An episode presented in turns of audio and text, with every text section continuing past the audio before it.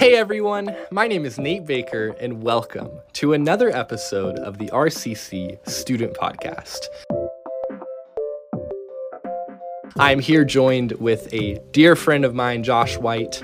I love Josh. He's been a great influence in my life. I've, I've learned a lot from him. I've been encouraged by his love for the Lord. But Josh does not attend River Lakes. He doesn't work at River Lakes. So chances are most of you guys don't know him. So, Josh, do you mind telling us just a little bit about who you are? What do you do? Uh, what are you passionate about? Yes.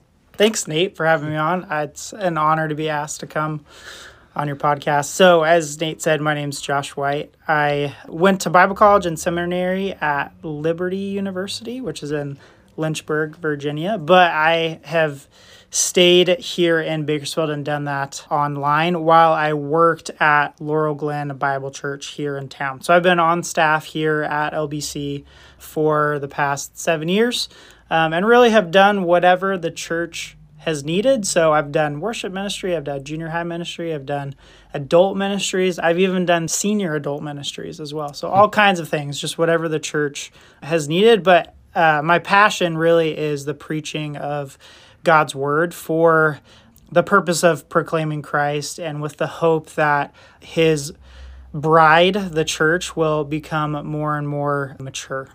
Mm, that's great.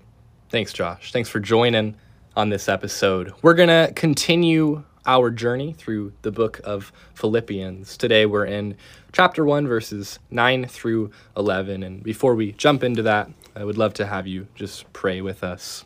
Father, we thank you so much for, for your kindness to us and, and for your word. I pray that we would delight in it today uh, and that you would captivate our thoughts, our, our hearts, our affections, uh, that you would teach us how to love rightly, teach us something new about yourself that causes us to look at you with wonder and awe uh, and, and rejoice, Lord. We love you, and in your name we pray. Amen. So, so far, Paul has been writing about how he thanks his God for the Philippian believers. We see a beautiful picture of Christian unity in this text. He he writes about how he's filled with joy while he's praying for them. He considers them partners in the gospel, calls them partakers with him of grace. He encourages them that God will complete the good work that he started in them. He tells them that he yearns for them with the affection of Jesus. He he deeply loves them and he earnestly just wants to see them and, and be with them. They are his friends, his family. Uh, he loves them deeply. And now uh, we're going to read verses 9 through 11. So read this with me. It says, And it is my prayer that your love may abound more and more with knowledge and all discernment, so that you may approve what is excellent, and so be pure and blameless for the day of Christ, filled with the fruit of righteousness that comes through Jesus Christ, to the glory and praise of God. So Paul starts off by praying, he says, it, it is my prayer that your love may abound more and more with knowledge and all discernment. So he prays for their abounding love. But what does it mean for your love to abound? When we look at verses 9 through 11, Paul's prayer really centers around this idea of abounding in love. Uh-huh. And so the question is well, what does that really mean? Um, and I think John MacArthur's commentary is helpful on this section. This is what he writes. He says, Love is not mere emotion or uh-huh. feeling. Uh-huh. And as it grows, it always finds increasing expression in a righteous character and humble service. Abound is from uh, the Greek word, which has the basic idea of overflowing in a great abundance. In this verse, the present tense indicates a continual progress. Love is to grow and abound throughout the life of a believer. Uh-huh. And so the idea of love abounding is that the Christian's love for God and for others is continually growing and overflowing in the life of the believer as long as they live until they see Jesus face to face. And I like how MacArthur says it always finds increasing expression in righteous character and humble service. A love that is increasing in the life of the believer is demonstrated in Christ like character and in how you serve others. And so to abound in doing so means that there are always new ways in which love is being expressed in your life because we don't perfectly love God and we don't perfectly love people. I don't know about you, but I read Jesus' words when he commands us to love God and to love people. And I know that I fail to do that every single day. Yeah. Um, to give you an example of this, growing up, we would always play with Play Doh. And if you take some Play Doh, maybe there's some at your church in a kid's classroom that's 15 years old and gross by this point. But if you take some Play Doh and you kind of roll it into a ball and you put it in the palm of your hand and then you squeeze that Play Doh as hard as you can in the palm of your hand, think about what happens. That Play Doh squeezes out all of the crevices in between your fingers, assuming that you have enough Play-Doh to do so. Yeah. Right? There there's no avenues, so to speak, in your hand that aren't filled with Play-Doh if you squeeze it hard enough. And so in the same way, love is so central mm. to the Christian life that it must permeate every aspect of our life. That means that there is no area of my life that I withhold from God and I withhold from the love of God increasing in whatever area of my life that might be. Um, it is in every aspect of my life. Love is growing for God and for others. And so it's in the way that we think, it's in the way that we speak, it's in the way that we act. We must continually grow in love. And yet, practically, we also must remember that our love doesn't grow because of ourselves. 1 John 4 19 through 21 says that we love because he first uh, loved us. And so the love that grows in our life is not of our own doing, and it's grounded in understanding God's love for us in Christ dying in our place. That's so good.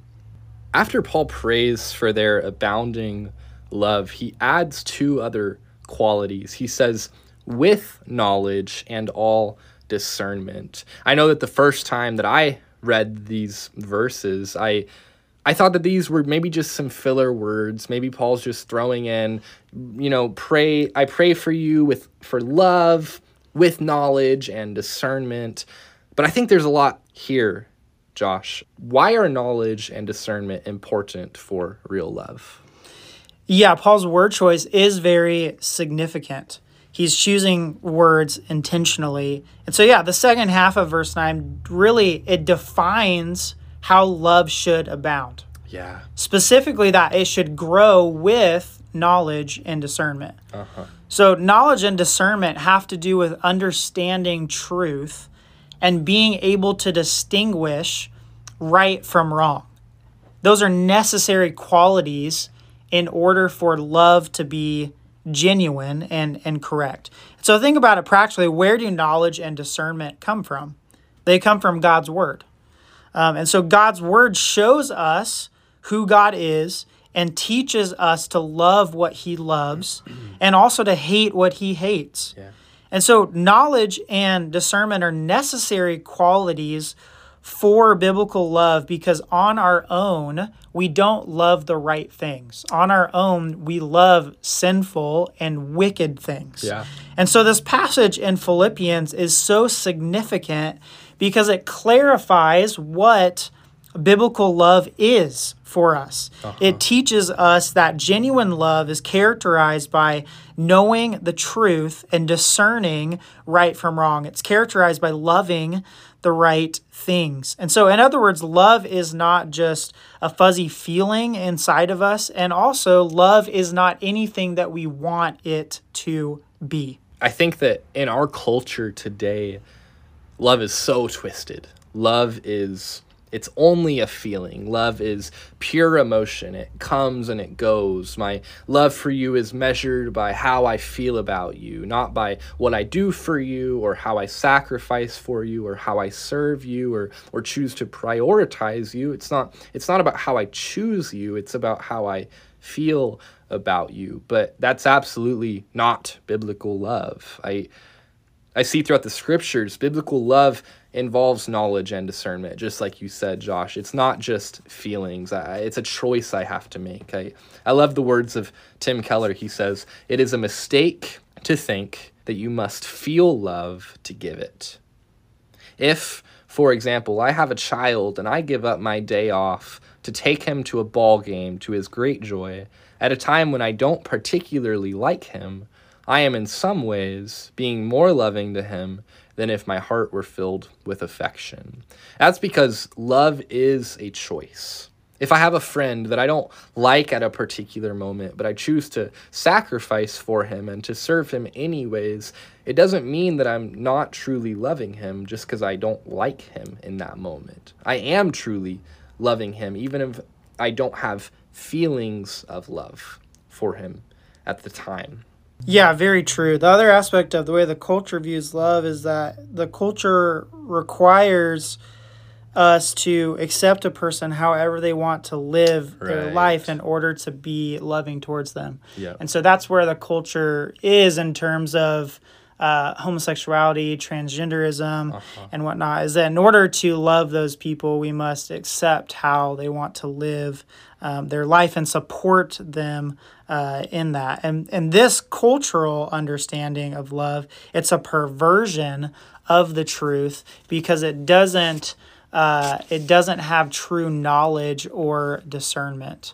And so, again, knowledge and discernment are necessary because we need to know the truth and be able to discern from right and wrong in order to love the things God loves and hate the things God hates.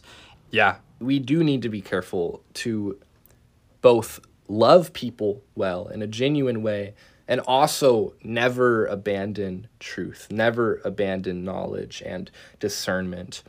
I appreciate the words from this commentator as he as he writes about our temptation to separate love and truth from one another. He writes this Some of us are inclined to intellectual abstraction. We delight in doctrine and precision. We are truth people. But perhaps others of us are more emotionally driven. We are all about loving others. We are relational people. The danger of truth without love is coldness and ruthlessness and impatience with one another's sin. The danger of love without truth is a sentimental inclusiveness that fails to draw biblical boundaries about what is right and what is not in an effort to keep everyone healthy. Both extremes cripple churches, shatter biblical fellowship, and sully the good name of our Savior before the eyes of the watching world. So, next, Paul writes, so that, this is in verse 10, so that you may approve what is excellent. So, why is choosing excellency important? What does it look like practically? How does it relate to love? Yeah, when our love is grounded in knowledge and discernment, like we uh, talked about, one of the things that that then leads to is it leads to approving what is excellent. Approving what is excellent means that we intentionally look at our lives and choose to pursue what is most beneficial, what is the highest priority for becoming more like Christ and honoring God with all of our life. If love is to abound, we must be intentional in the way that we practice that.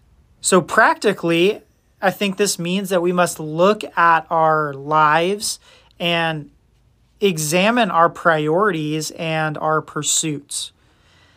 And unfortunately, many Christians are distracted by the things of this world. they are more focused on their career or a particular hobby than they are on becoming like Christ and sharing the gospel. Yeah. Christians are more distracted and focused on the things that we see in social media and entertainment and mm-hmm. on the news and in politics. And at the level of students, students are, are often more focused on their schoolwork, on getting into a good college, on the sports that they play, rather than becoming like Christ and living a life that is fully devoted to Him in every way possible. And none of these things are inherently wrong. It's not wrong to uh, be excellent in your schoolwork. It's not wrong to be excellent in your career or have a hobby that you're excellent at. But what is the purpose of being excellent in that area of your life? Mm-hmm. Is the purpose of that excellence ultimately so that you would be more like Christ, so that He would be the highest priority, so that He would be made known? And so when our highest priority isn't becoming like Christ, being fully devoted to Him and what He calls us to do, you will be distracted by all kinds of worldly treasures. And inevitably, you will not be mature in your faith and you will not be effective in God's calling on your life. And so, as we approve the things that are excellent, that means we must have a narrow focus in our lives on being devoted to God and His will for our lives as what is most excellent. That is what must be most beneficial and significant to the Christian. And when that is our highest priority, everything else we do really is centered around becoming like Christ and making Him known. Mm. And so, excellency in your career is not just about making a lot of money or having a great, great career. It's about making Christ known in that context. Um, being great at your schoolwork or at a certain sport is yeah. is is not just for the sake of building yourself up, but for making Christ known in uh, your school, among your peers, among uh, the people that you play sports with um, so that they would see the glory and the majesty of who God is and what He's done uh, through Jesus Christ. And then, in relation to love and kind of how that relates to love, a biblical love, think about it practically, a biblical love leads to approving what is excellent, while the love of the world does not approve what is excellent. Yeah. The love of the world approves of wickedness and unrighteousness. And so when the world approves of wickedness, it is a clear sign that the love it claims to have is counterfeit.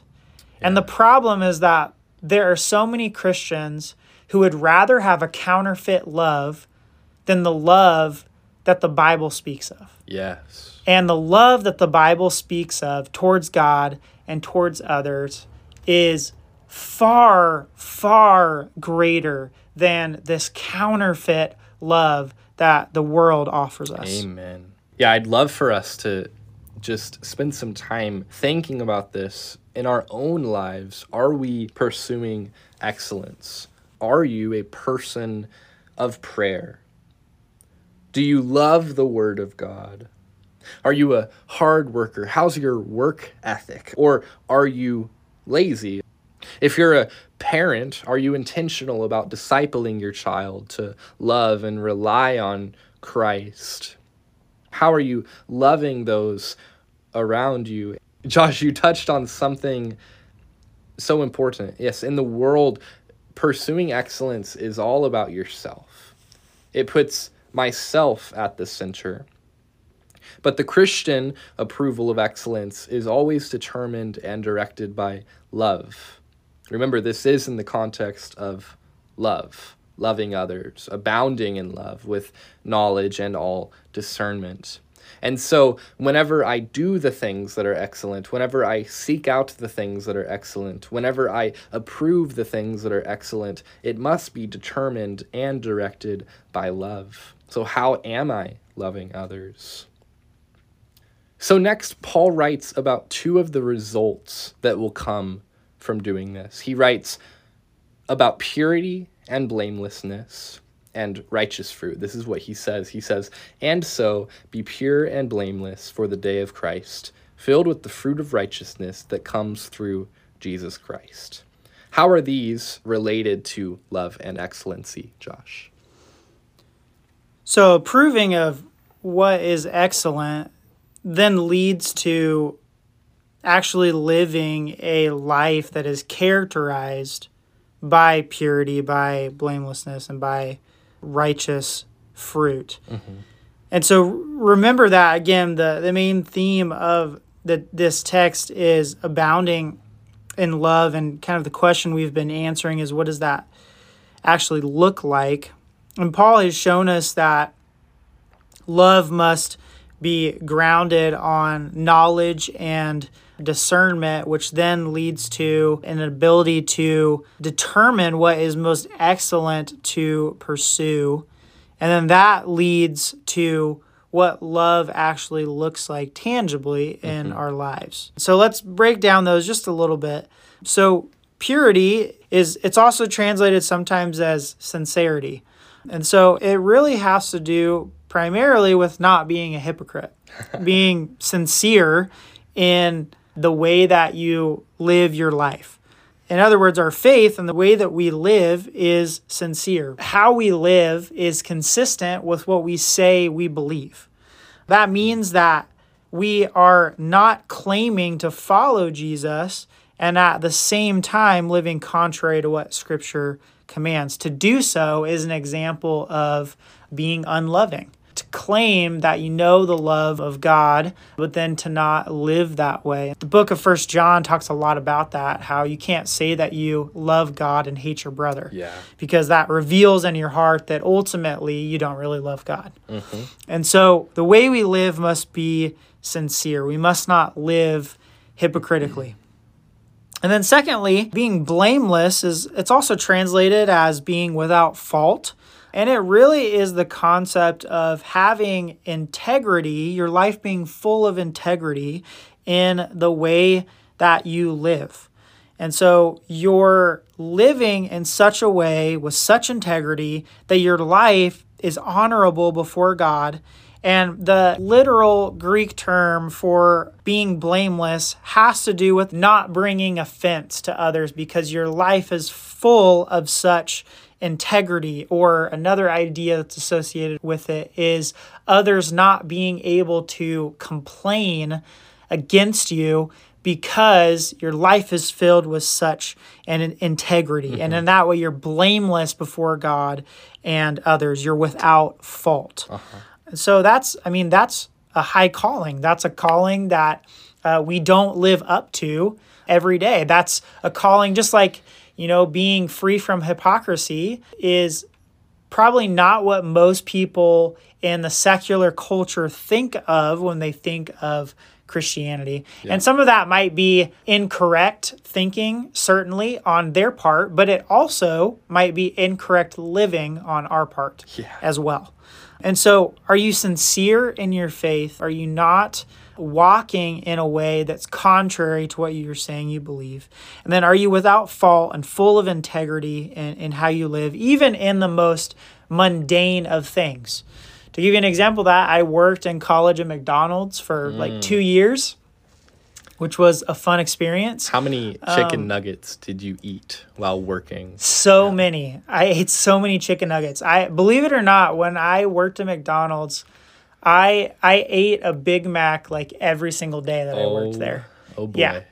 Yeah, so it wasn't great on my diet, but it was a good it was a good learning experience. And and one of the things that was hard to have integrity in because it was a small thing was the way that you would give out sauce for the chicken nuggets, right? So Whoa. McDonald's was very precise about how much ranch or barbecue they wanted you to give out per chicken nugget. Like it was it was like calculated per chicken nugget how much sauce you were to give out. And so if they wanted past that amount, then you were supposed to charge them for that sauce, like 25 cents per packet or something like that. But oftentimes you're trying to get people in and out of the drive through so that you can keep the line moving. And so practically it was easier to just give it to people for free Uh-huh. to get them out of the drive through because as soon as you tell people that you have to charge them for sauce, usually they they get frustrated with you. They might you know, make a scene or not want to pay for it or whatnot. And so a lot of times people would just give it out for free because it was easier to do that. That makes sense. Um, but I was convicted when I worked there that because that was the way that the corporation wanted to uh, handle that situation, that the way to have the most integrity was to do exactly what they were asking me to do. Um, and so living a life without fault, living a life of integrity, being blameless extends to not just big things in our lives, but to the smallest and most mundane things in our lives, the things that happen when no one is watching except for God. yeah. And so is that is that how you view your life? Is that how you live uh, you know day in and day out seeking to have integrity um, and be without fault in in everything even to the smallest detail of your life and then lastly the fruit of righteousness the fruit of righteousness has to do with good works um, that concept in scripture is probably not foreign to you listeners. Scriptures the scriptures often use this expression to talk about the works that are present in our lives. Romans chapter 6 teaches us that there is only the fruit of unrighteousness and then the fruit of righteousness. And so everyone produces some kind of fruit. It is either the fruit of unrighteousness and sin and wickedness that permeates your life and your heart and your thoughts, or it is the fruit of righteousness, which again is the righteous character that God produces in your heart and your mind first, that then is demonstrated in uh, your living. When you think of the fruit of righteousness and, and growing in righteousness, you might think of Paul's words in Galatians, where he talks about the fruit of the Spirit and instructs them that they are to have joy and love and peace and patience and kindness and goodness and faithfulness and, and self control. Um, and so, practically, growing in the fruit of righteousness, I find it helpful to think about the fruit of the Spirit and how are those qualities continuing to grow in my life and what areas am I lacking that fruit, certain fruit of the Spirit. And so, how am I lacking uh, self control? How am I lacking gentleness towards people? How is there any way where I'm lacking faithfulness towards others? But notice as well what we see in the passage in verse 11 is that it says the fruit of righteousness comes through Jesus Christ. It comes through Jesus Christ. In other words, the the fruit of righteousness is not a fruit of our own doing. yeah. Just in the same way that we did not save ourselves, so likewise, after we are saved, it is not in and of ourselves that we produce the righteousness that flows from our hearts and our minds into our words and deeds. That is the very doing of God. That is the very doing of the work of Christ and the Spirit through our heart and then in our lives. And what's interesting is that verse 11 in the ESV isn't um, as clear, I think, as maybe some other translations. It says filled with the fruit of righteousness. The, the Greek language there really says having been filled with the fruit of righteousness. Uh-huh. And that's right after Paul just says, and so be pure and blameless for the day of Christ.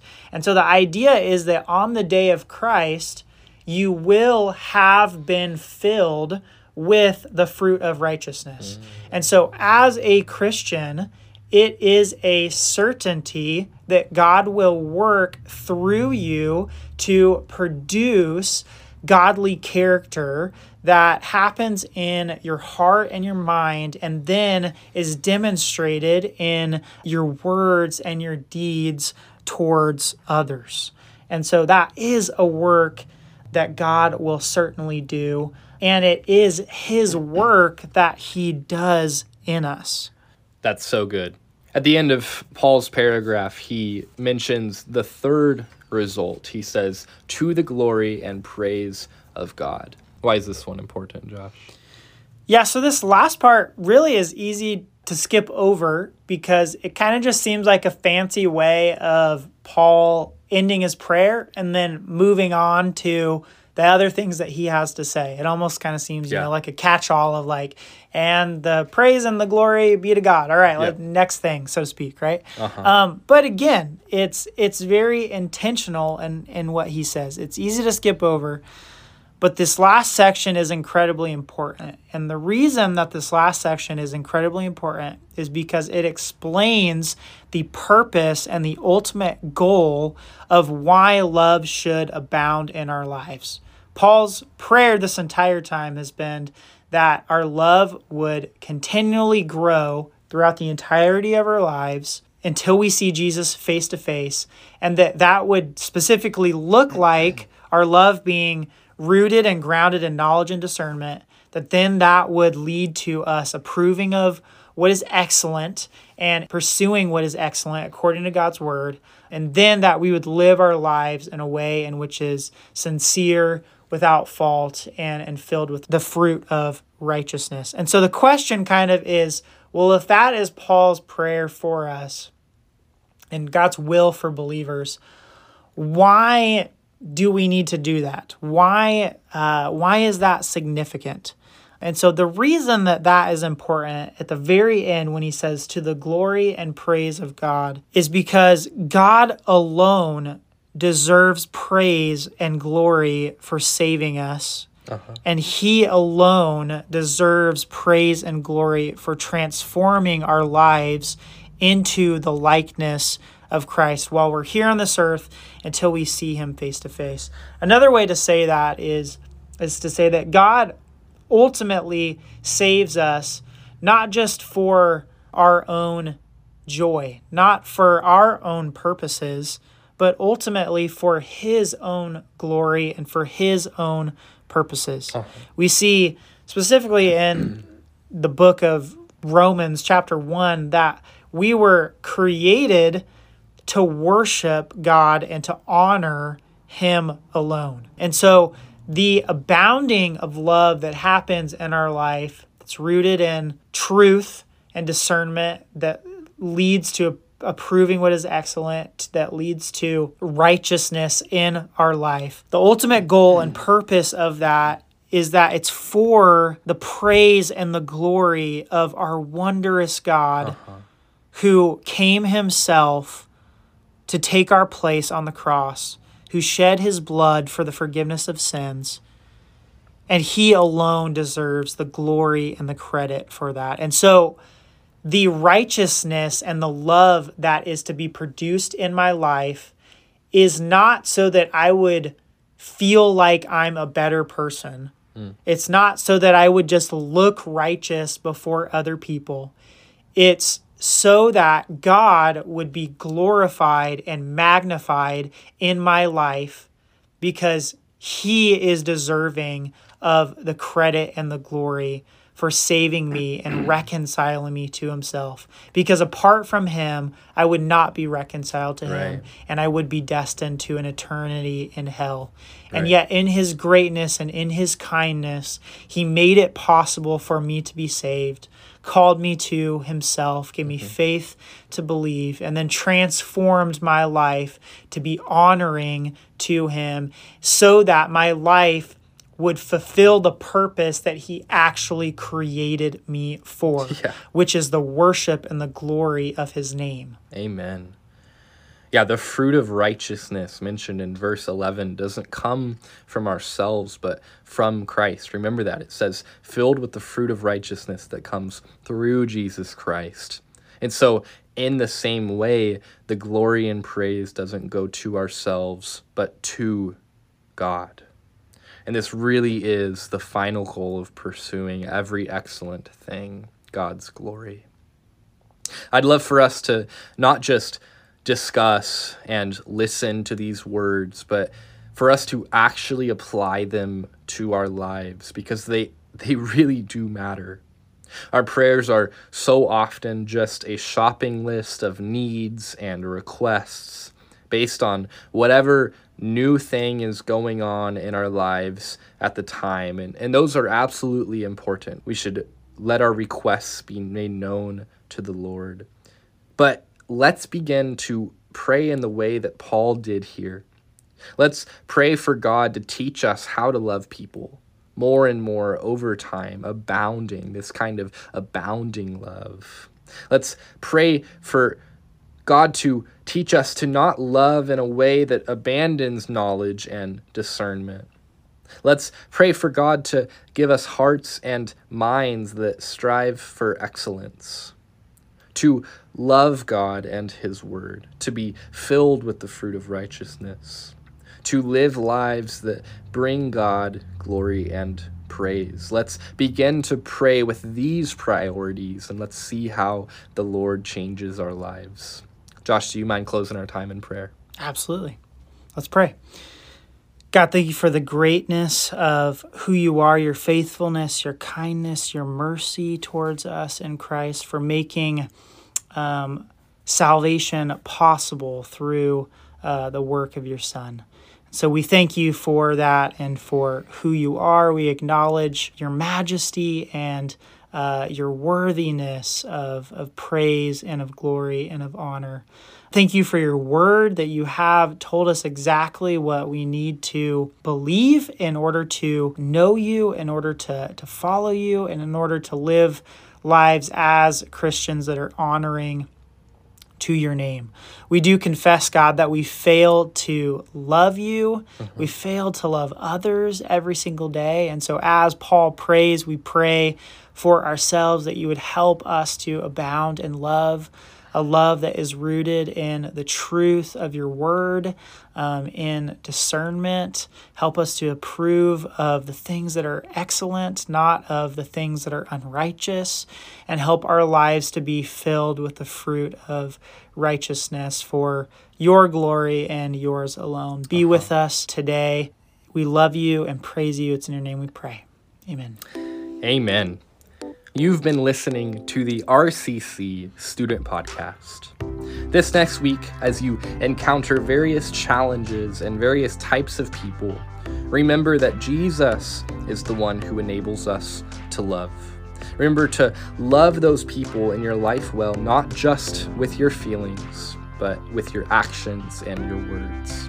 We love you guys. We'll see you next time.